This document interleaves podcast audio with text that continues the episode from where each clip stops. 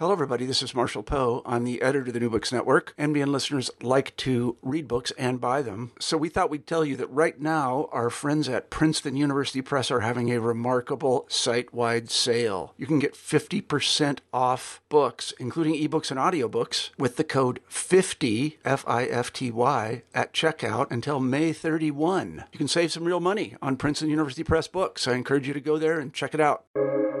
Welcome to the New Books Network.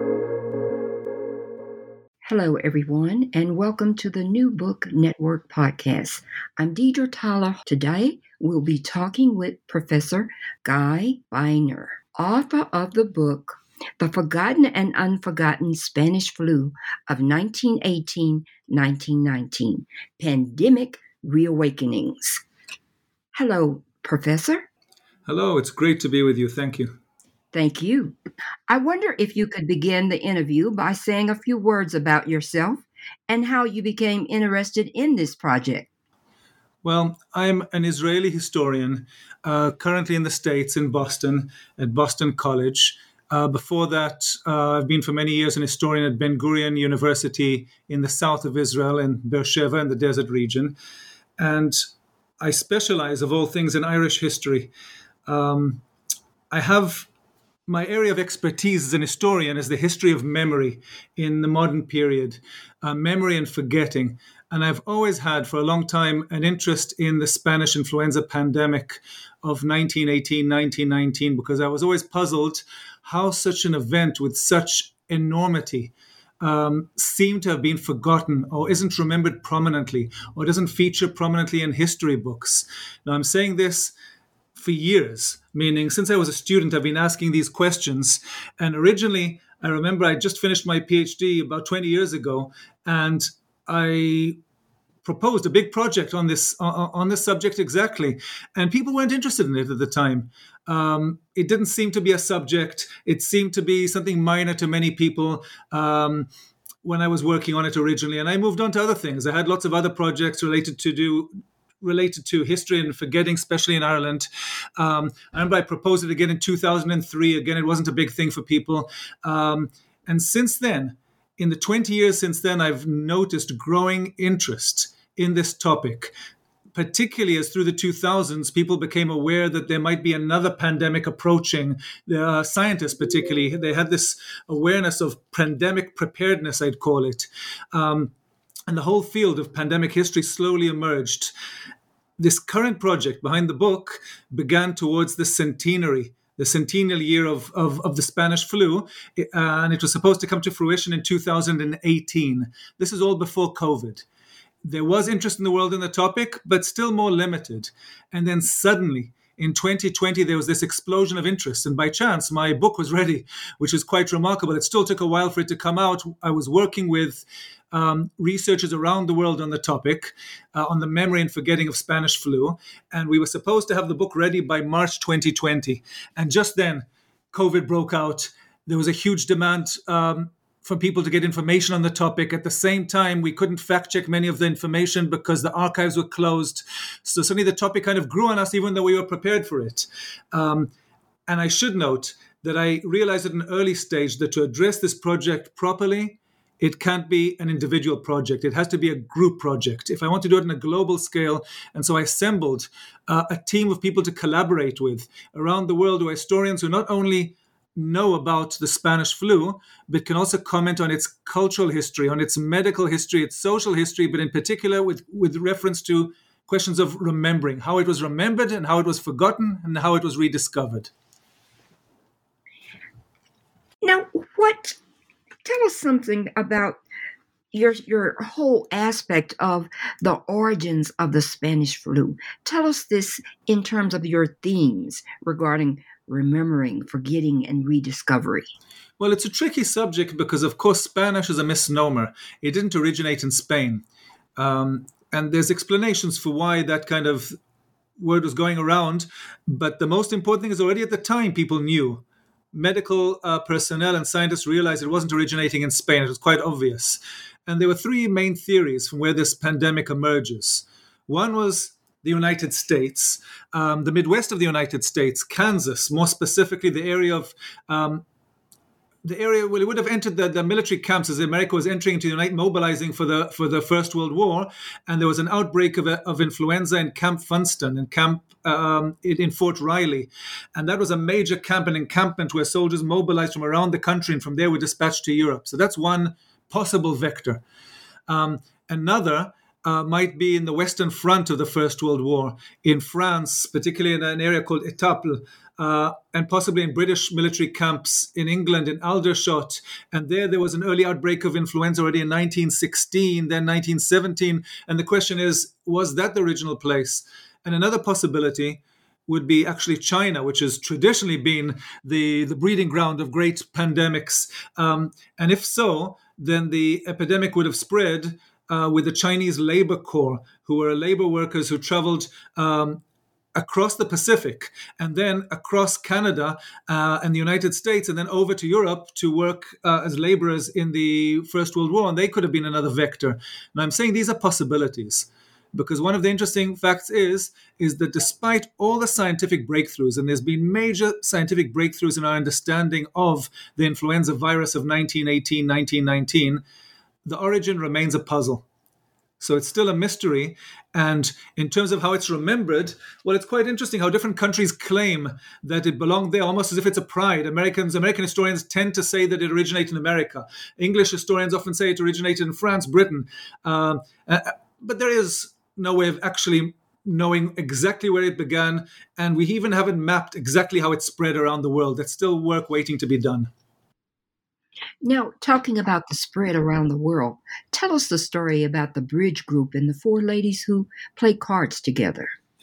Well, that's one of many colorful personal anecdotes, um, which relates in a way to how individuals and local communities and families retained a memory of the flu, something we might return to later, as opposed to public memory, which didn't quite preserve these stories. So it's kind of uh, it's a story which was recounted actually by doctors for a long while. I think I traced it back. The first time I've seen it recounted was by um, a, a doctor in 1991 as part of a tradition that he had heard, and it's a story that a group of four ladies uh, were playing a game of cards, a game of bridge, into the night. They're all in good health um, until around 11 p.m. They went to sleep, and the next morning, out of four of them, three were dead. Now, what's interesting in a story like this, and many stories like that, is through an anecdote, we're exposed to some of the key features of the virus at the time its suddenness, how it could arrive from nowhere, and people would be inflicted and would be heavily hit. Also, its aggressiveness.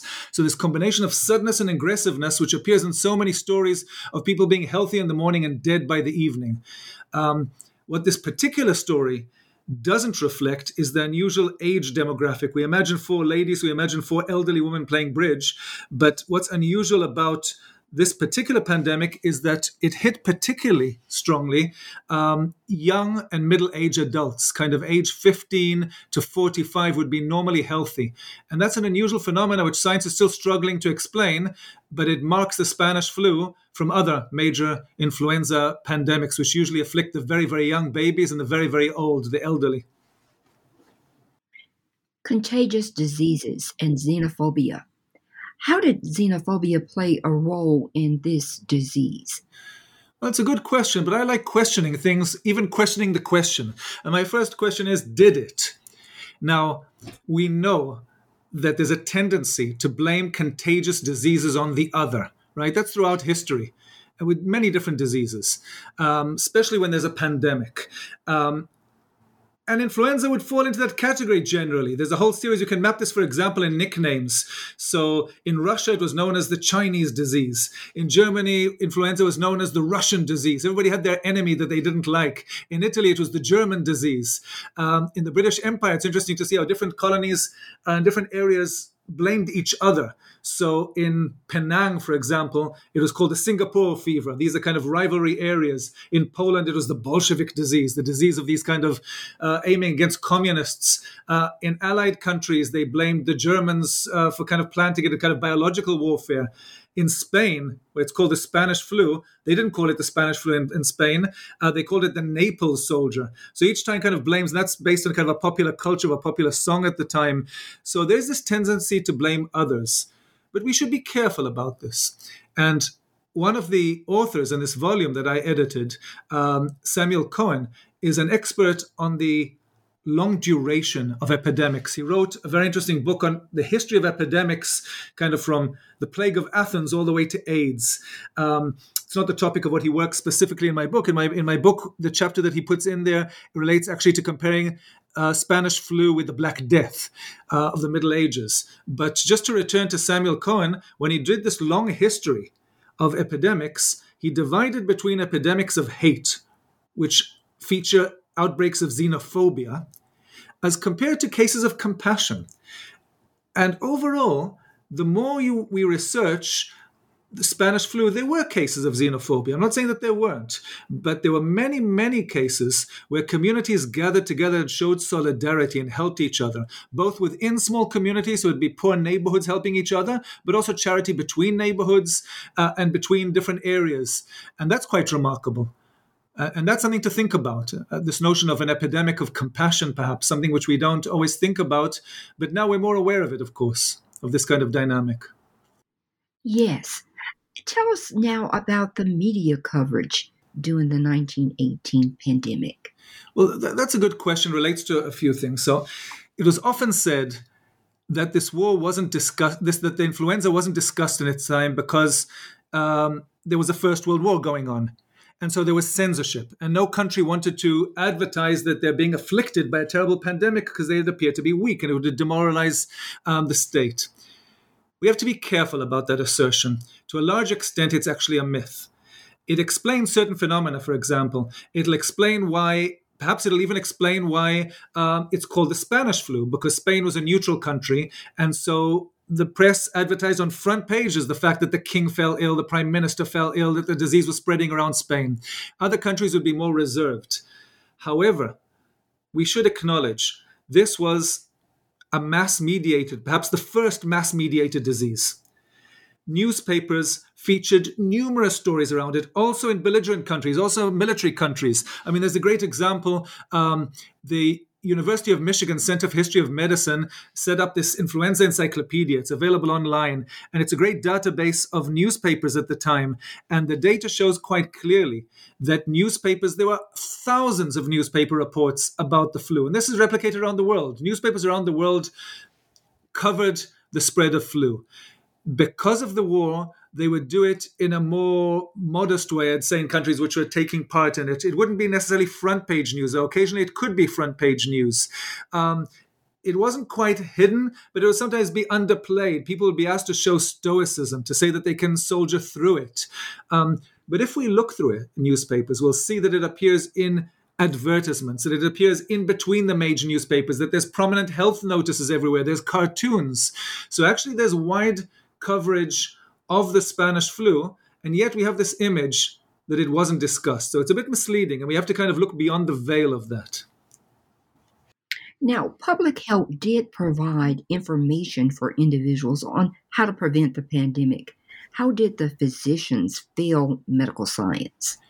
Well, that's an interesting question because we've got to understand that medical science at the time could not cope with this disease. It thought that it could. Hmm. Medical science entered the 20th century with a belief that it could solve any disease, that this would be the first modern war in the sense that this would be the first war in history in which more people die on the battlefield than from wounds and diseases, which has always happened throughout history till then. And it seemed that this might be true till this outbreak of this pandemic. Um, and we should realize that medical science at the time didn't know that influenza was a virus they thought to a large extent that it might be um, a, a, bacillus, a germ, a bacillus called bacillus, Pfeiffer's bacillus. Um, so there was a red herring there. They didn't diagnose it properly. They couldn't develop proper medication against it. They couldn't develop a vaccine. So medical science wasn't in a good state, especially when it had this triumphalism behind it that it could solve anything. And many doctors left the war frustrated feeling that they were helpless, that they stood and saw people die and could do nothing. I mean, perhaps the most striking example would be Victor C. Vaughan, who was the head of kind of the whole wartime effort in the United States. Um, he was the head of the Division of Communicable Diseases. So he was the head of the whole, the, responsible for the whole effort of combating um, disease and pandemics in the military. And he prepared for various scenarios, but he found himself completely helpless against this disease. And if we want to see kind of the frustration behind that, then we can see how, in his own memoirs, when he gives a lecture to doctors 10 years later, less than 10 years later, he'll gloss over it and he'll just say that this was too traumatic. Uh, he has these images of soldiers stacked in a hospital in Boston that he saw outside Boston, huge amounts of soldiers just left there to die and nothing could be done to save them. And in a way, he kind of says, let's just put this aside. We couldn't do anything about it. And there are many doctors who repeat this kind of notion saying this was too much. We're not going to talk about it anymore. We can't deal with it. And yet we have to be careful. One of the themes of the book is medical memory. And we can see that there was an extensive medical memory, um, particularly within scientific research. There were many scientists, uh, medical doctors, who became scientists who, after their experience in the flu, became determined to solve this riddle dedicated their life to researching influenza, to finding some kind of solution. A good example would be Frank Macfarlane Burnet in Australia, who ended up winning a Nobel Prize in 1960. Now, he got influenza in 1919, remembered it, and together with a whole cohort of people in various countries around the world, battled and solved to find a way of developing a vaccine to deal with influenza. So there is a memory there. And at the same time, there's a forgetting there. We should be aware of that nurses and memories of the flu. Tell us about that. Well, that's a fascinating topic. And here I should credit another of the authors of, of the book, Nancy Bristow, who is the an incredible historian of the flu in the United States, uh, and has called attention to the disparity, the difference between the helplessness in many cases of the doctors, which I've talked about, and on the other hand, the remarkable benefits of nursing. Now, this plays within a gender dynamic. For years, doctors uh, were predominantly male, especially in this period, and looked down upon nurses as kind of an auxiliary medical, not serious profession. And nurses were predominantly female at the time. Um, and exactly during this pandemic, the value of nursing was shown, became evident, how nurses save people's lives just by making sure that they're rested, that their rooms are ventilated, that they're properly nourished, by giving people the kind of care which will help them pull through and help their own immunization, uh, their own kind of body uh, fight the f- fight the, the virus within itself. And the records are remarkable. We find this in different places around the world how people credit the nurses and how, how also nurses played a very a very high price. I mean, one record would be uh, an English doctor, Dr. Basil Hood in London, who writes in his diary how the doctors are falling like nine pins, like bowling pins, are falling all around in his hospital. And he can do nothing to save them. And yet they're devoting themselves to helping people in these terrible conditions. A good example would be African American nurses who came empowered out of this, uh, d- uh, out of combating disease. In fact, even African American doctors, uh, black doctors, played a key role um, uh, within their communities who hadn't been recognized before. So, in many cases, groups that had been marginalized actually shone during the pandemic. And yet, after the war and after the pandemic, their roles were often relegated to forgetting. They were marginalized once again and the people who saw themselves responsible for medical memory, often doctors, white doctors, um, neglected to tell this story. And so this is how it's kind of remembered quietly and at the same time forgotten, which is one of the key themes of the book. Well, why do you think people did not want to remember the flu?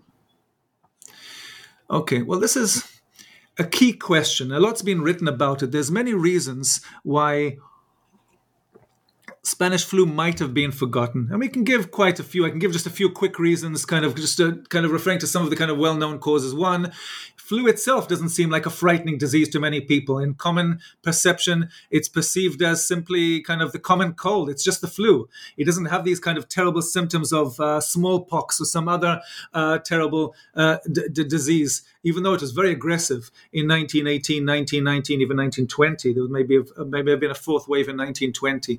Um, on the other hand, we can also talk about the fact there might be an age issue, the fact that it struck middle age to young, kind of young adults whereas the leaders of the world at the time were quite often it was a paternalistic society where elderly men um, and so maybe that was less noticeable in some cases more than anything else the first world war overshadowed the flu and so it was in the shadows of it was in the shadows of the great war and war efforts and people didn't want to talk about It. and after the war they just wanted to move on and recover and rebuild society and so many other things were happening and we can keep adding more and more explanations um, one of the key explanations i would say is that it wasn't it was difficult to politicize a pandemic. We know that something that's politicized and you can put into a narrative of good people and bad people. This is striking people all around the world the rich, the poor, uh, the development world, the developed world, uh, all around.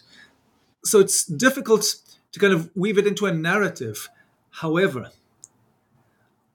I'm going to challenge your question. I we together with the other authors who worked with me on this project believe that the main question is actually not why for every reason why not to remember the flu, we can give examples in history where similar pandemics were remembered. The Black Plague was remembered for a long time afterwards. It's not that pandemics can't be remembered. And for every case that I gave you, we can look again and look how uh, diseases could be remembered and were remembered. I think the more interesting question is not why was it forgotten because that's an hypothesis but how it was forgotten and here uh, we can talk about this a bit more as the interview progresses um, I think we have to comment on the fact that it wasn't entirely forgotten, that there's a gap between public silence, between official neglect, and between private remembrance. The families that suffered losses remembered people in their family who died in different forms, but often not in public, quietly. Local communities which were devastated remembered their loss. It was even written about in literature and in poems, but it didn't make the canon of literature it was over it was marginalized by other themes. And that's a topic we need to forget to, to, to, to, address and think about. And that these two dynamics i call social forgetting and cultural forgetting. And perhaps we'll return to that later because that is one of the big novelties and uniquenesses of this book is in how it charts social forgetting and cultural forgetting around the globe. This is happening in many different societies in many different cultures in different ways. But it's a common theme which keeps recurring. And the important point is to realize is that people did remember and yet it was often below the radar and not noticed till it was rediscovered later. Now, tell us the story of the 86 year old's account of his sister's death. Well, this is just one, again, of thousands of examples that I could give. And I've been researching this for so many years, I really have an archive of examples. But what's particularly telling about this is the man who recorded the story. This is a story that I found in the collections, the archival collections of Studs Terkel. Now, Studs Terkel is an iconic figure in the development of oral history in America and perhaps in the world. Studs Terkel, who for years was a Chicago broadcaster who just simply talked with people and collected their stories, famous people and also non famous people, just collected lots of stories and wrote books about oral history, popular books, not academic books, but won a Pulitzer Prize, wrote about um, World War II, memories of World War II in his book, The Good, the, the, the Good War, as it was remembered in, in America, who wrote in his book Hard Times about the Great Depression, who constantly talked about amnesia and American culture. And we have to remember these stories. He devoted his life to collecting stories uh, of episodes in America that were often neglected.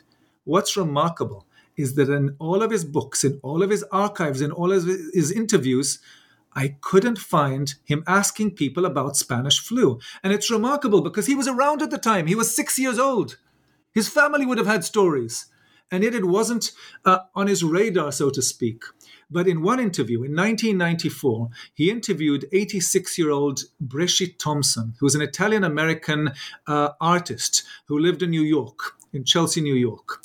And in that story, just briefly, there's one, a couple of sentences in which Bresci remembered his sister, who was called Libertad, Liberty, who in 1918 suddenly died of flu. And she was a, a tiny, tiny child. She was a baby.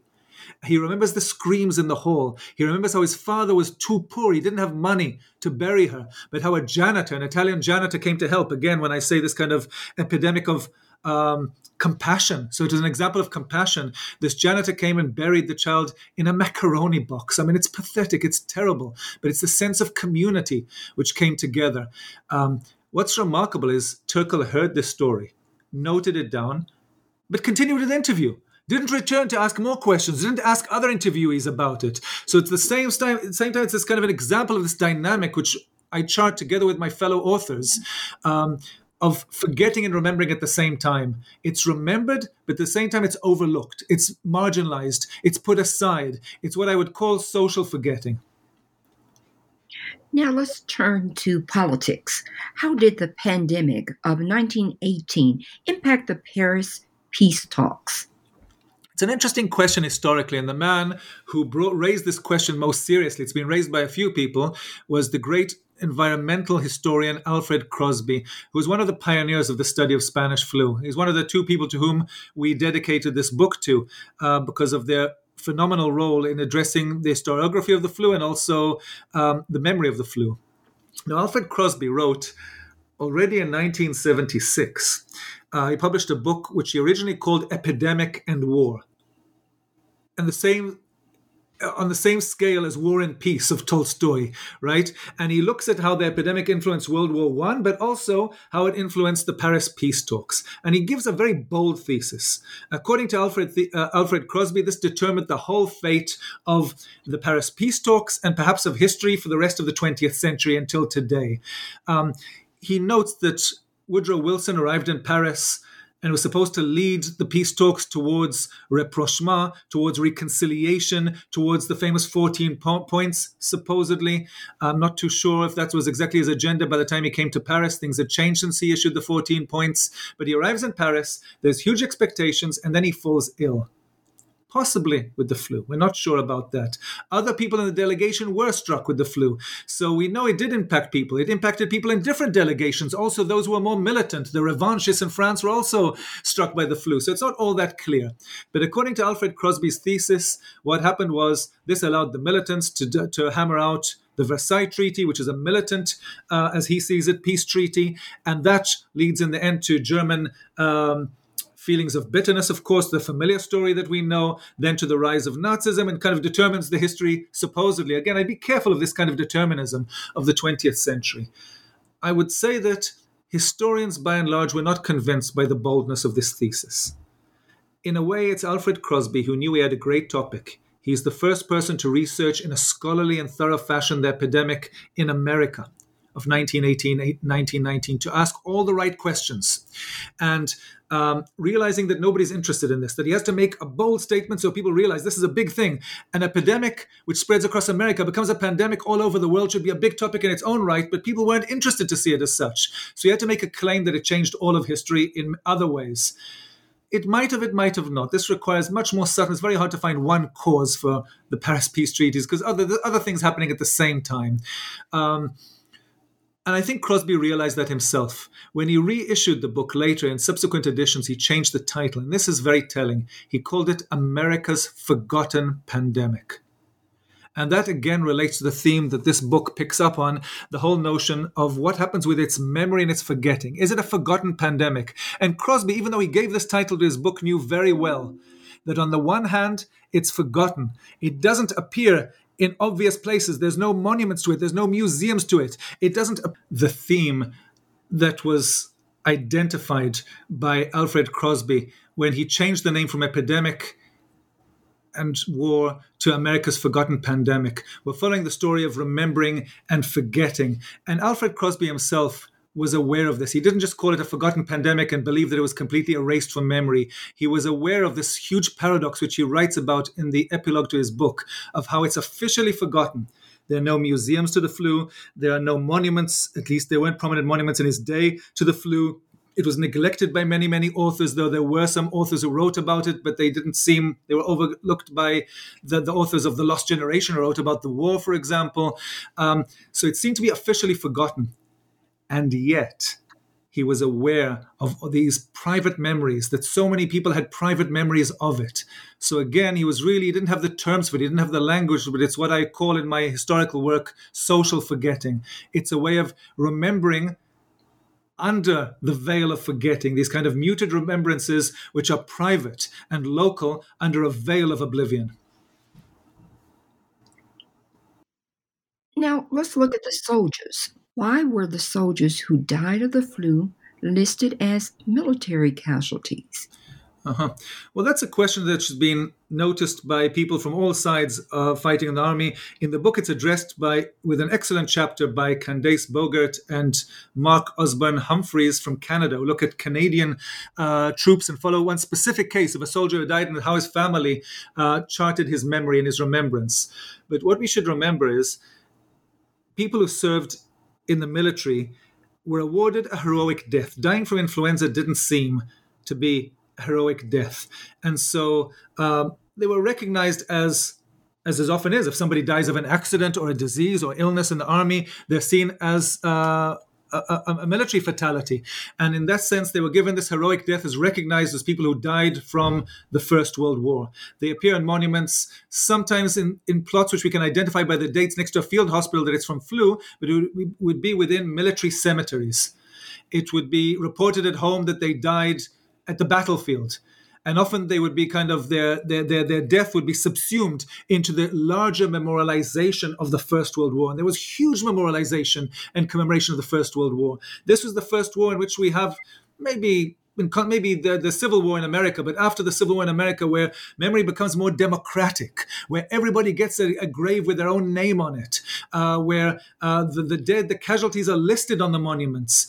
Um, and this huge culture of remembrance overshadowed the influenza pandemic. This great war, as it was known in its day, um, overshadowed the great flu. And as a consequence, the soldiers, the many soldiers who died of the flu, would be remembered in the end as casualties of the war and wouldn't be remembered. And even in countries, let's say like France, which decided to award a, a medal uh, to people who had contributed to combating the flu, to health workers, to doctors, even to nurses. Um, and this is following a tradition which they began in the 19th century in combating cholera. They initiated these medals, but even these medals, nobody recalls them. They're not remembered like the great medals of the of the war and of valor and combat. So even that was neglected and forgotten. It's always seen as secondary. And when people did write narratives of bravery in combating the flu, the language they would use, as Nancy Bristow noticed, uh, is often military language, how they soldiered through and they fought through it. Uh, and so it's this military martial rhetoric which takes over.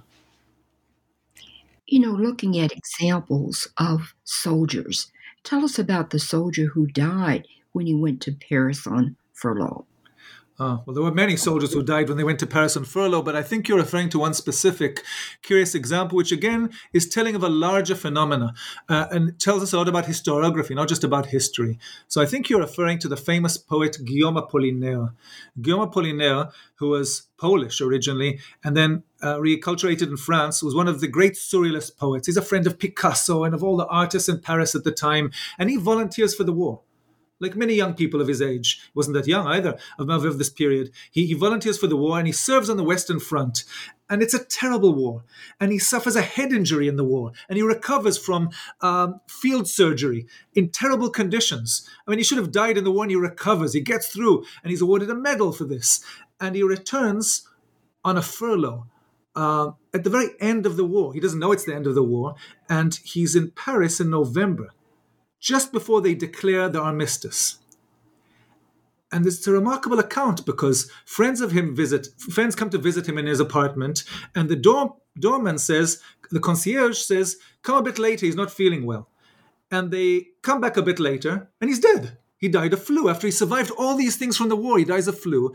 And then they go, they want to attend his funeral. And they go to his funeral, and suddenly they realize they can't find the body because so many people are being buried, death casualties from the war, together with people from flu. And in the background, people are shouting uh, and cheering because the war has just ended. And people are writing death to Guillaume, William, which was the Kaiser of Germany. And this is Guillaume, William, the person who died, this poet. So it all seems almost surreal. But what's remarkable to me about this story is that we know about the story for quite a while, but one of the most prominent places where it appeared was in a work by a great, great historian called Jay Winter, who's one of, who wrote a preface to this volume, to my volume Pandemic Reawakenings. Now, Jay Winter is the leading historian of memory, historian of memory of the Great War, of World War One. He knows more about the memory of World War One than anybody else. And he had a famous book called Sites of Memory, Sites of Mourning, or his first big book on this topic, came out in 1995, and he tells this exact story. And you'd think after this story, he would continue to explore the memory of Spanish flu alongside the memory of war. But no, he doesn't return to Spanish flu again at all throughout the book. And this is indicative of historiography in general. People knew that people died of the flu, but they wrote about people who died of the war. Historians of memory who wanted to follow commemoration looked at commemoration of the war, neglected to ask questions about what happened to the memory of the flu. Even somebody as knowledgeable of Jay Winter for years didn't ask these questions till now, where he's returning to discuss it, and he discusses it in this book, which is setting a new agenda to, to approach these kind of questions. Now, do you think society encouraged forgetfulness of the flu? Okay, so here we, we come to the, the key question. The, the, the tension between society as well as state, as opposed to individuals, to families, to local communities. Society didn't carve a space for the memory of the flu, of this great pandemic. Um, it didn't, like I say, erect monuments. It didn't set sites of memory for it. There were plenty of sites of memory for the war. None were allocated to the flu. There were no um, memorials, no great monuments, no memorial days. There wasn't even a stamp, even something as banal as that. It wasn't really discussed in following years. We can see um, a huge decline when I charted references to the flu in newspapers and books and magazines in subsequent years. During the period itself, it was discussed quite a lot in newspapers, less so in cultural magazines. Following years, less and less and less. So, society might have discouraged remembrance or encouraged forgetfulness, and yet, private recollections were retained in private spheres. And this is this tension. This is what I call social forgetting. This tension within society, uh, which is difficult to retain memories in this kind of situation, and yet they're retained in different ways. Are different places in which these memories are recognized, different circumstances where, um, when a new flu epidemic uh, pandemic breaks out in 1957, um, and again in 1968 then people begin recalling the previous pandemic of 1918 1919 and these memories resurface in different forms different examples trigger people and these memories come out so society didn't encourage remembering perhaps even encourage forgetting and the same way found this way for different pockets of memory to persist and to emerge and to be rediscovered at different times. And this is what I call social forgetting. And it's a phenomena which is much more wider than we think. I'm demonstrating it here globally through the case of Spanish flu, and I can show it in communities and different traditions around the world. And I've done this in other studies and other topics. But quite often, historical episodes which are inconvenient, which cause us displeasure, which are not, which are traumatic in different ways, uh, we think they're forgotten because we can't deal with them. They're not really forgotten. They exist through social forgetting and are there to be rediscovered, and their memories are retained in different places. And that's the complexity that this book seeks to address. Now, let's move to another part of the world. Who was blamed for the pandemic in Africa and Asia? Well, you're talking about most of the world here, huge parts of the world, and we can continue to other continents as well because we try to take a global scope with this book. Um, here, I should particularly credit the pioneering work of David Killingray, who for many, many years has been working on this topic and looking at Pacific islands and different societies, and he's an historian of Africa. So he wrote a fantastic uh, chapter exactly on this topic. In many cases, colonialism was blamed, right? So the, the white European colonies were seen to uh, not offer medical aid and support to the subjects of the state. And to an extent, it's true. And to an extent, we should also recognize that there was no medical solution to the flu. Um, there was disparity, uh, and many other circumstances were happening, but it was a rise of anti colonial rhetoric, which you can identify in different places.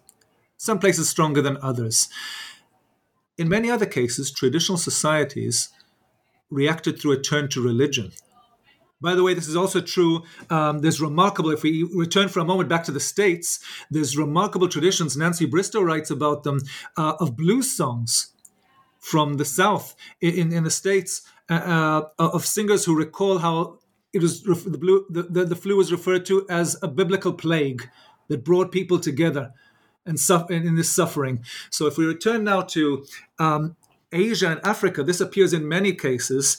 Uh, particularly in Africa, we'll see a huge emergence of new churches, often through prophecies, often through millenarianism, often through charismatic figures. Some of these churches exist till today, very strong religions. So a turn to religion would be one case, not so much blaming God, but actually turning to God during pandemic. And, and that's quite remarkable. Now, in Samoa, tell us about that. Well, Samoa is an interesting case because there's two Samoas. We should be aware of this. There's an American colony of Samoa, which is actually spared of the flu because the governor there imposes a full quarantine. It's a tiny little island. It's one of the few places in the world where flu doesn't enter. Okay, and there's a couple of places like that, but really, the, the, this plague was, this pandemic was uh, global and arrived to every corner of the world. Um, in Western Samoa, the place was devastated. It really, and the, the flu was particularly aggressive um, to communities, to often to indigenous, in, among indigenous communities who were susceptible to this virus, uh, uh, and it devastated the island. And what's interesting there is Western Samoa had been a German colony up until the end of World War One, and then it was taken from the Germans and moved to the New Zealand rule we forget that New Zealand used to have colonies. So there's a colony of New Zealand for a short while. And in Samoa, there's a strong tradition of blaming the New Zealand authorities for not putting in a quarantine as in the American colony, for not offering the same kind of medical aid that they got under German rule, for allowing a boat to come in uh, with this influenza and not taking the, the proper measure the proper measures. This became a huge cause when this movement called the Mau movement later emerged as an independence movement. And their struggle clearly politicized the flu as one of the cases that they had against the New Zealand government. So much so that in the 1960s, an ethnomusicologist called Richard Moyle would travel to Samoa and collect songs. And among the songs that he collected um, would be this kind of group song, a polyphonic song where the community sing together in harmony. It's a remarkable song. I've heard a recording of it called Fa'ana Noa, and it's about grief and suffering and disaster. But they also blame the governor and the authorities who left them for their fate. So it's also a politicized disease, and it's one of the few cases where this disease could be mobilized um, for political purposes. There's a couple of other cases like that. What about India? Aha. Uh-huh. Well, India is a great case. And again, there's a fantastic chapter by one of the leading historians of India in the world, David Arnold, who writes about this in, in the volume.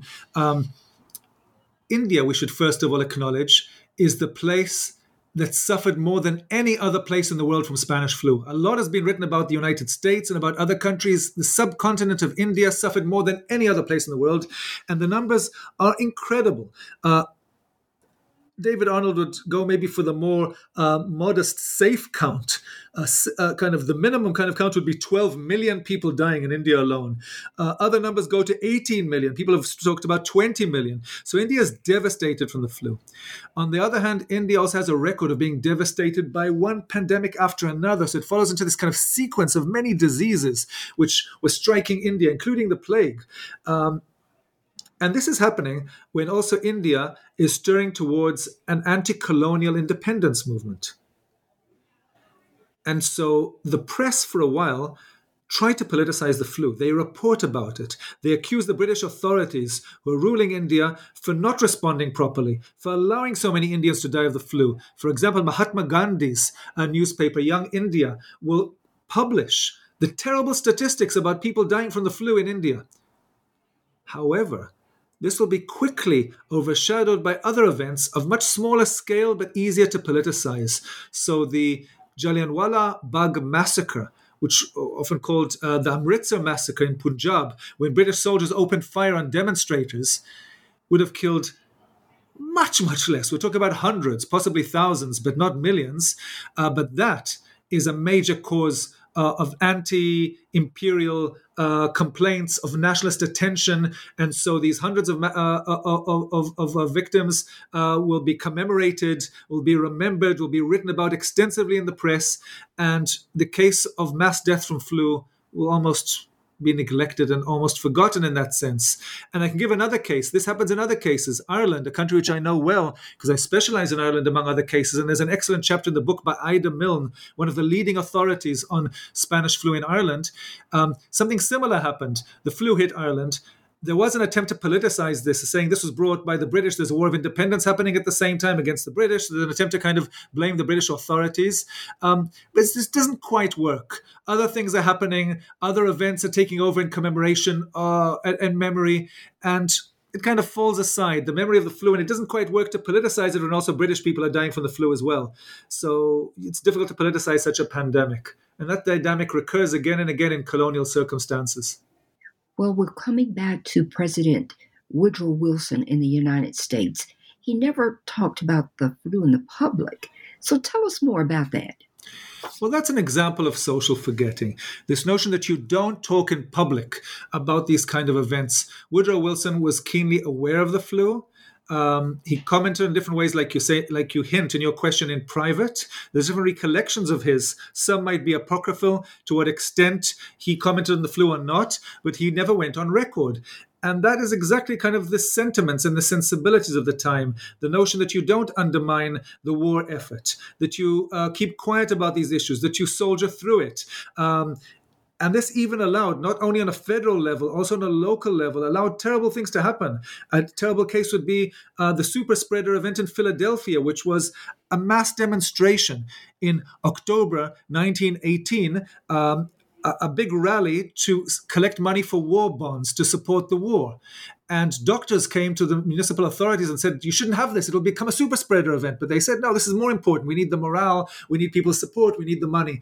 And so Woodrow Wilson would be much in this vein. He'd be aware of the problem, but he knew that he had to motivate soldiers to enlist, to to, to, to, to join the army, to travel over to Europe. He needed the war effort behind this. He was aware that the country would need to rebuild itself afterwards. And this will feed itself afterwards. Here we see the seeds of social forgetting and of cultural forgetting and, and maybe I should distinguish here. Um, b- between uh, social and cultural forgetting. And I could do that in a minute. But this notion that publicly you don't talk about it, you avoid it, you speak about it very quietly if you do and very briefly, and yet privately there are many circumstances where this memory is retained. Equally, in cultural spheres, what happens is people write about it. Even famous novelists wrote about it. Artists painted paintings about the flu, but it's not their famous work. It's not part of the canon. Other books overshadow it, become much more famous. They go on the curriculum, they're taught. And so it's remembered and marginalized at the same time until moments of rediscovery.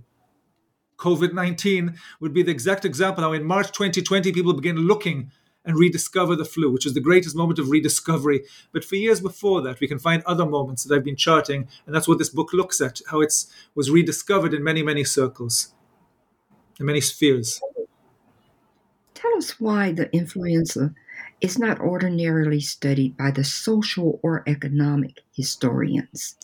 Well, I think that actually changed in recent years. The field of history of pandemics has really emerged. I've been following this, uh, and it's become much more sophisticated. So it started with medical history. Now it's has a lot to do with social history. So I think actually a lot of social historians are engaging with pandemics, and this will only increase after, uh, hopefully, once we overcome the coronavirus pandemic, but this is a field which people are aware of, and also economic historians. There's people who bring kind of economics and socials to, social uh, history together, like Sven Mamelund in Norway, in Oslo, who's a demographic historian who follows how flu. Um, seems to be egalitarian, but it's not. The virus attacks everybody, but of course, poor neighborhoods, which are crowded and in weak conditions, would be more susceptible than other places which are more spaced out and are more affluent. So people are studying that.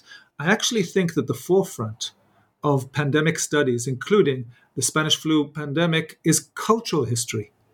And that's what this book tried to do. It's, it decided to reset a new agenda. I assembled historians from a whole variety of different types of history, and not only history, there's also literary scholars and others and scientists. And we came together um, to really think in terms of cultural history. How is this flu remembered was remembered by individuals in their, per, in their personal memories for years later even though historians were less interested in that? How is it remembered by communities and local community projects? Um, and there's many examples of that. Um, there's an historian in, the book who wrote a remarkable study, Peter Hobbins, about Australia and community projects of rediscovering the flu. And we have other examples. Um, how is it remembered in medicine uh, by medical circles in different cases? And we have a whole series of medical historians like Mark Honigsbaum in England, who's a leading authority, or Jeffrey Reznick in the States, or Thomas Ewing who looks at Russia, the Soviet Union, or Robert Peckham at China. And then cultural histories again. All of this is part of a larger cultural history of remembering and forgetting.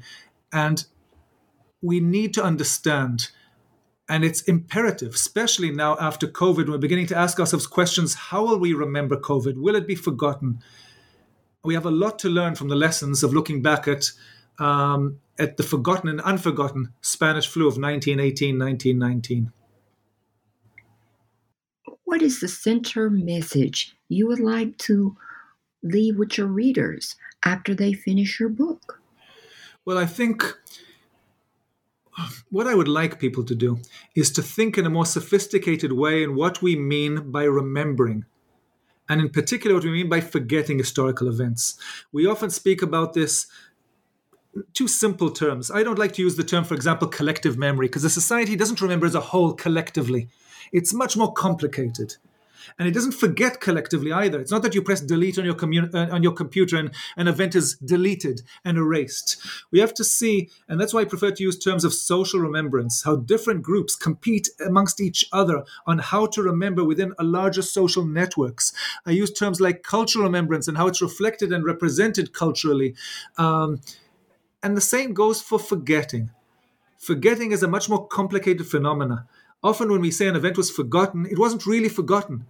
Because just the fact that we say it was forgotten means it wasn't forgotten because we're aware of it. And then we begin digging, and we the more we dig into it, we find that it's much more complex cases. And Spanish flu is an excellent example of that. How a popular historian, the second person we devoted this book to, we, we dedicated the book both to um, to, to uh, to Alfred Crosby, but also to Richard Collier, a popular historian who in the 1970s did something remarkable. He put ads in newspapers around the world asking who remembers the Spanish flu.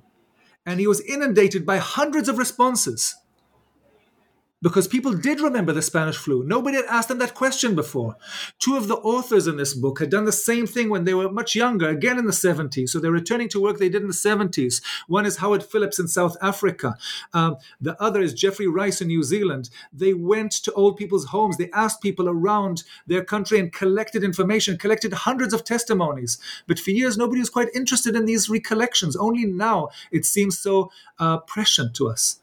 So the question, the first thing to think about is to think in more sophisticated ways about remembering and forgetting. And the other, of course, is to ask questions of people who encountered events and to document it. Because for years, most of the people who we now call survivors of the Great Flu weren't asked questions. COVID breaks out and suddenly people scramble and look for the last people still alive. But people lived their whole life and weren't asked questions about it not by their children, not by their grandchildren, not by society at large, not by historians. And that's another lesson to be learnt by looking back at this history of remembering, forgetting, and rediscovering. Well, we've taken up a lot of your time.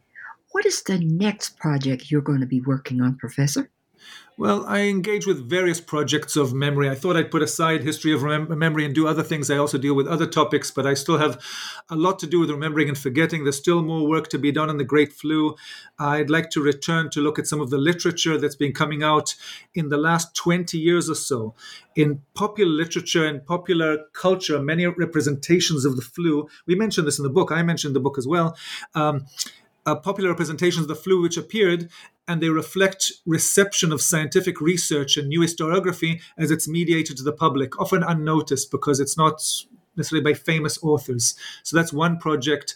I'm returning to write about Ireland, which is a topic, which is a country I'm always committed to. I'm the chair of Irish Studies in Boston College, and so I have a lot to say about Ireland, and about remembering and forgetting. So there's much more to be done within this field, and that'll keep me busy for the next few years. Thank you. Thank you so much for being on the show. Absolutely.